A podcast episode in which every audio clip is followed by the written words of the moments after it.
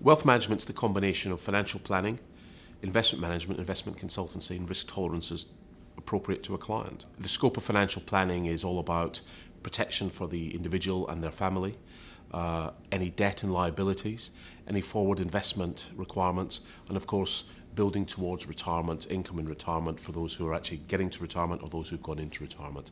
And around that, there are taxation issues such as trusts, tax efficiencies, and making sure that the very best optimal chances of success are built in.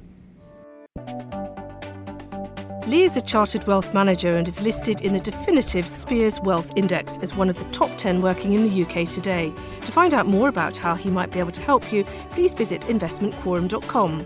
Lee's company Investment Quorum is authorised and regulated by the Financial Conduct Authority.